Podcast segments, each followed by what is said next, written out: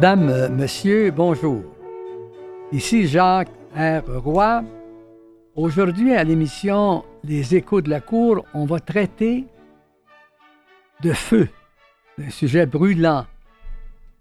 Malheureusement, ici, en Colombie-Britannique actuellement, les feux de forêt font rage. Alors, on va traiter d'incendiat. L'incendiat, c'est le crime d'incendie, qu'on appelle en anglais arson. Les incendies ravageurs peuvent être de nature criminelle, auquel cas on les appelle incendiats. Ou bien, les incendies ravageurs peuvent être accidentels, ou bien être causés par des feux de forêt hors de contrôle, comme c'est souvent le cas, malheureusement, en Colombie-Britannique. Particulièrement maintenant, avec des centaines de feux de forêt, peut-être certains de ces feux de forêt pourraient constituer des incendiats, des incendies criminels, comme le déclarait récemment la RCMP, qui enquêtait sur les circonstances d'une poignée d'incendies de forêt suspects, déclenchés dans une région du Sud. À l'été 2021, plus de 300 feux de forêt faisaient rage en Colombie-Britannique, au point que le gouvernement de la Colombie-Britannique a déclaré l'état d'urgence. Des pompiers venus d'Alberta, du Nouveau-Brunswick, du Mexique et de l'Australie sont venus prêter main forte à leurs collègues de la Colombie-Britannique. Pendant qu'à l'Ouest, tant au Canada qu'aux États-Unis, la planète Terre brûle, l'Europe, de son côté, fait face à des intempéries brutales, notamment en Allemagne et en Belgique. Les eaux débordent et engloutissent des villages entiers. En Inde, en même temps, de fortes pluies et des glissements de terrain ont entraîné l'évacuation de centaines de milliers de personnes. Tous ces sinistres de débordement de l'eau et de fureur du feu surviennent pendant que la pandémie du COVID-19 continue à travers les 5 continents de faire des ravages. Le coronavirus, baptisé COVID-19 le 11 février 2020, en date de la mi-juillet 2021, a entraîné la mort de près de 4,5 millions de personnes, en ayant touché plus de 200 millions de personnes dans les 170 pays de notre planète. En chinois, on dit que le mot « danger » et le mot « opportunité » s'écrivent de la même manière. Avec le danger considérable d'extinction dont sont victimes les habitants de la Terre, saurons-nous profiter de cette situation d'extrême calamité pour reprendre possession de nos moyens pour protéger notre planète menacée au point de voir disparaître les humains? Depuis 1945, 1945 c'est une date marqué au feu rouge, pour ainsi dire, depuis 1945 avec les bombes nucléaires lancées sur le Japon au mois d'août, on est conscient pour la première fois de l'existence de notre planète, de la capacité des hommes de faire disparaître, de faire sauter tous les habitants de la Terre. Arrivons maintenant à notre sujet du jour, des incendies, les feux de forêt et les crimes d'incendiats. Chaque année, plus de 60 000 feux de forêt se déclarent en Europe et 8 000 au Canada. Dans le monde, 350 millions d'hectares sont touchés par année, soit l'équivalent de 6 fois la taille de la France, soit 2 fois plus qu'il y a 30 ans, malgré des moyens accrus de lutte contre les incendies. La forêt amazonienne, qui serait le poumon de notre planète, est mise à rude épreuve par les feux de forêt allumés, par les éclairs et la foudre, et aussi par les hommes qui veulent la disparition de la forêt pour créer des champs, pour garder des bêtes qui vont produire de la viande. La forêt amazonienne couvre 40% du territoire de l'Amérique du Sud et couvre 9 pays de ce continent. Ce qui se passe en Amazonie, ce qui se passe en Inde, en Chine, ce qui se passe en Colombie-Britannique, ce qui se passe en Californie, nous concerne tous, car la Terre est devenue un village et ce qui survient dans un quartier de notre planète village a des conséquences sur les autres quartiers. L'étude des micro-charbons préhistoriques montre que l'homme a joué un rôle dans de nombreux incendies, volontaires ou non, depuis la préhistoire. Aujourd'hui encore, la plupart des feux sont volontaires pour le déboisement et pour la mise en culture, comme ce fut le cas, on l'a vu tantôt, pour l'Amazonie. Parfois, ce sont des incendies criminels. Ils ont souvent, les incendies, pour origine, une imprudence, comme avec un barbecue ou un mégot de cigarette. Un feu de forêt est donc un incendie qui se propage sur un incendie boisé. Il peut être d'origine naturelle, dû à la foudre ou à une éruption volcanique, ou il peut être également d'origine humaine intentionnelle et criminelle, ou involontaire et accidentelle à partir de feux agricoles, par exemple, allumés pour l'entretien des chemins en forêt ou des zones ouvertes pour la chasse. C'est l'article 434 du Code criminel canadien qui définit le crime d'incendiat, arson en anglais, en ces termes. Est coupable d'un acte criminel et passible d'un emprisonnement de 14 ans, quiconque, intentionnellement ou sans se soucier des conséquences de son acte, cause par le feu ou par une explosion un dommage à un bien qui ne lui appartient pas en entier. Il faut aussi lire les articles suivants du Code criminel qui traitent d'un incendie criminel contre ses biens propres, avec l'intention de frauder une autre personne comme une compagnie d'assurance. En bref, l'incendie volontaire, ou plus souvent l'incendie criminel, est l'incendie causé volontairement et de manière criminelle, dont la motivation peut être la pyromanie, qui est une manie poussant un individu à mettre le feu à des bâtiments ou autres articles inflammables. Ou bien, ça peut être la motivation, la fraude à l'assurance. C'est aussi un motif à la commission d'incendie volontaire. Des individus peuvent ainsi mettre le feu à des articles ou des bâtiments assurés afin de percevoir la prime d'assurance. Ou, en plus de la fraude, en plus de la pyromanie, ça peut être l'extorsion. L'extorsion, c'est aussi un motif à la commission de l'incendiaire. Ainsi, un propriétaire pourra se voir menacé d'incendie s'il ne paie pas une certaine somme. Dans les années 1960, 6 États américains punissaient l'incendie criminel de mort. La dernière exécution pour ce crime d'incendiat aux États-Unis a eu lieu dans les années 1880. Les dernières lois punissant de mort l'incendie criminel d'une maison ne furent abrogées en France qu'en 1980. Alors, c'est en 1980 qu'on a abrogé les articles traitant d'incendie criminel en France qui punissaient de mort. Encore aujourd'hui, dans le monde, il y a 17 juridictions, 17 pays où on punit de mort ce crime d'incendiat. De nos jours, la répression de ce crime d'incendiat s'est atténuée, à cause du progrès dans la construction et de la sécurité civile, notamment en utilisation de matériaux plus résistants au feu, tels que la brique et le béton, par l'amélioration de la formation et du matériel mis à la disposition des pompiers, ou bien le fait que les bâtiments sont maintenant conçus pour favoriser leur évacuation rapide, réduisant ainsi le nombre de pertes humaines. Selon le Code Justinien, on s'en va loin dans l'histoire, au temps de l'Empire romain, publié en 529, il est mentionné que ceux qui ont mis le feu dans une ville, s'ils sont d'un état ville comme dans vilain, hein, c'était une espèce de gradation dans les qualités des citoyens. Si la personne était d'un état ville, sont d'ordinaire exposés aux bêtes féroces.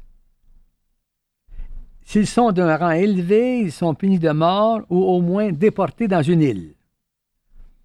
En France, dans le Code pénal de 1810, il est spécifié que ce crime d'incendiat, comme celui de l'empoisonnement, constitue les actes caractérisés de la plus atroce lâcheté, Il n'en est pas, selon le Code, de plus effrayant, soit par la facilité des moyens, soit à cause de la rapidité, hein?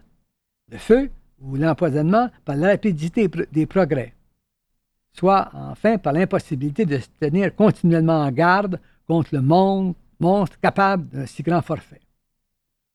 En France également, les peines pour destruction volontaire sont augmentées d'un degré, en règle générale, si la cible est une forêt. Ainsi, la destruction volontaire d'une forêt est punie de 15 ans de réclusion criminelle. En Grande-Bretagne, dans un livre récent traitant de la pyromanie, il est écrit qu'en 2002, 16 femmes purgeaient des peines de réclusion perpétuelle pour crimes d'incendiat causés par des pyromaniaques. Petit matin, sans horizon, petit café, fumée d'usine, je regarde le derrière des maisons.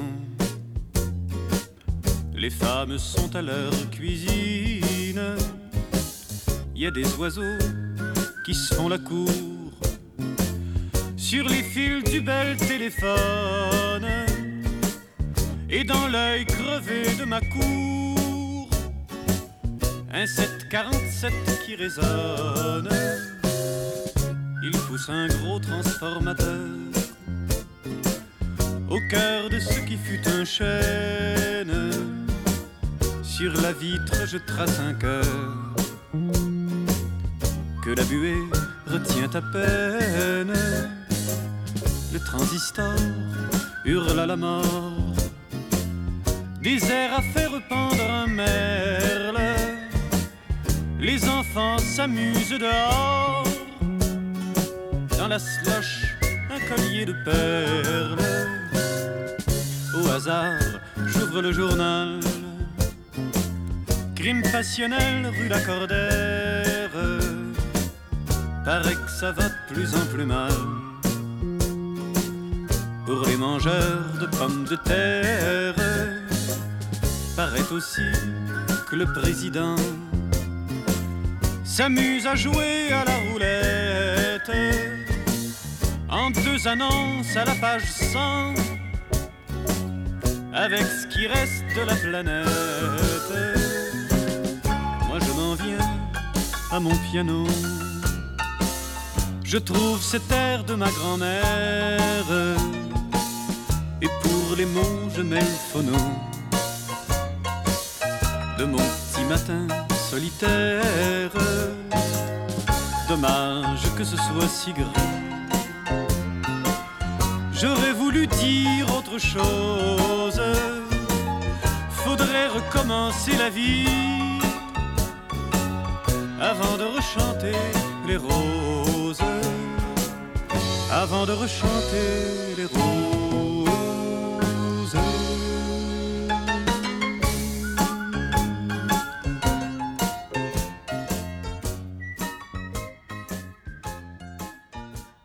Comme grands incendies dans l'histoire, il faut mentionner celui de Rome, celui de Londres, celui de Chicago. Le grand incendie de Rome a frappé la ville de Rome sous le règne de l'empereur Néron, dans la nuit du 18 juillet 64, et a sévi durant 6 jours et 7 nuits, en se propageant pratiquement dans toute la ville. Les morts se comptèrent par milliers, et on dénombra 200 000 sans-abri. Au moment de l'incendie, Rome était proche de son apogée et était l'une des plus importantes métropoles de l'Antiquité et comptait environ 800 000 habitants. On avait accusé Néron d'être un incendiaire, d'être responsable de cet incendie. On voit des images de l'occasion où on voit Néron représenté en jouant du violon pendant que Rome brûle sous ses yeux. Mais cette représentation n'est pas retenue maintenant parce que de nombreuses œuvres d'art détenues par Néron ont péri dans l'incendie. Et on est arrivé à conclure que Néron ne pouvait être à l'origine de l'incendie sans qu'il n'ait au préalable sauvé ces œuvres d'art qui ont péri. Il y a également comme grand incendie celui de Londres. On se réfère alors à un incendie violent qui ravage le centre de la ville de Londres du dimanche 2 septembre au 5 septembre 1666.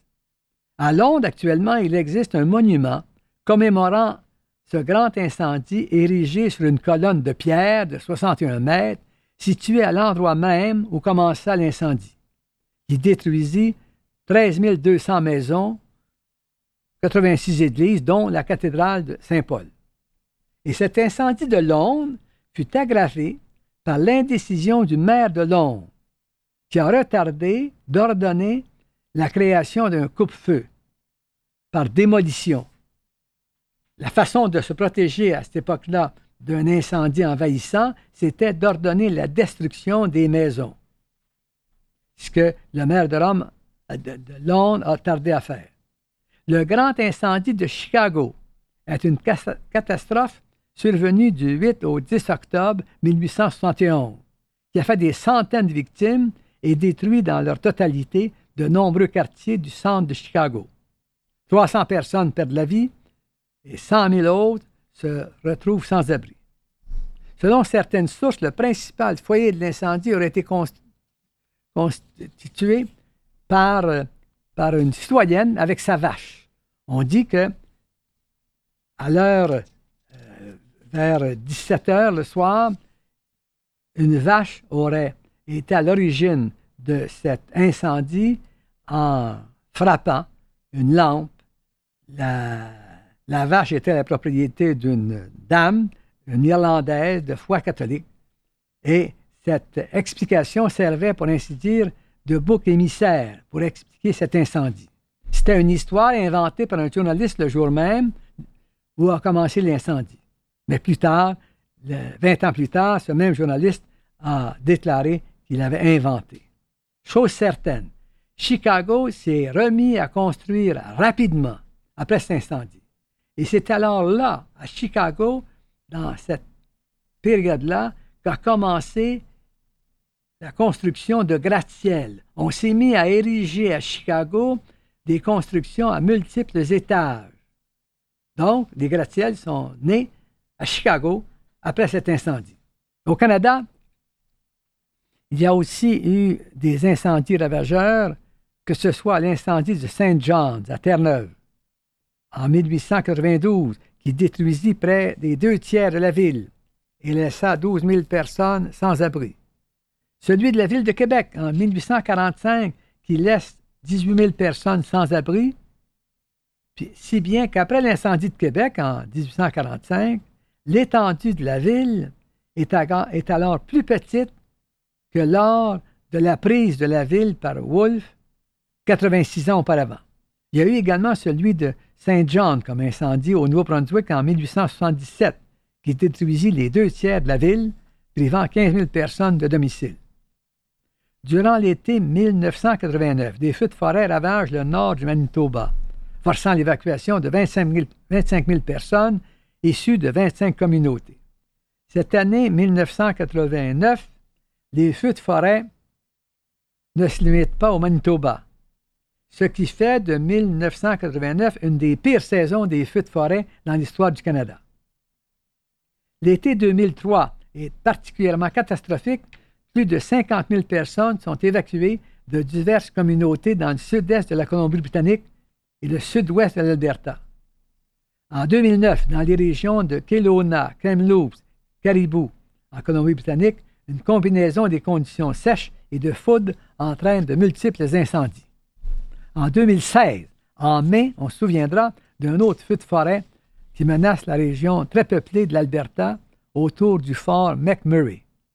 Une étude de 2017 par l'université Massey One estime que les dégâts directs et indirects de cet incendie de Fort McMurray sont de l'ordre de près de 10 milliards. Au cours de l'été 2021, à la suite de découvertes de nombreuses tombes trouvées ces derniers mois près des lieux des écoles résidentielles pour les enfants autochtones, plusieurs églises catholiques de l'Ouest canadien ont été ravagées par des incendies suspects, dont celle de Redberry Lake au nord de Saskatoon. Également en Alberta, à Morinville, on a brûlé une église historique qui était un élément clé de la vie spirituelle de la communauté francophone de l'Alberta, ce qui a amené le premier ministre Kenney et Trudeau ont déploré ces incendies suspects. 4 petites églises catholiques en territoire autochtone dans les régions rurales du sud de la Colombie-Britannique ont été détruites récemment par des incendies d'origine suspecte.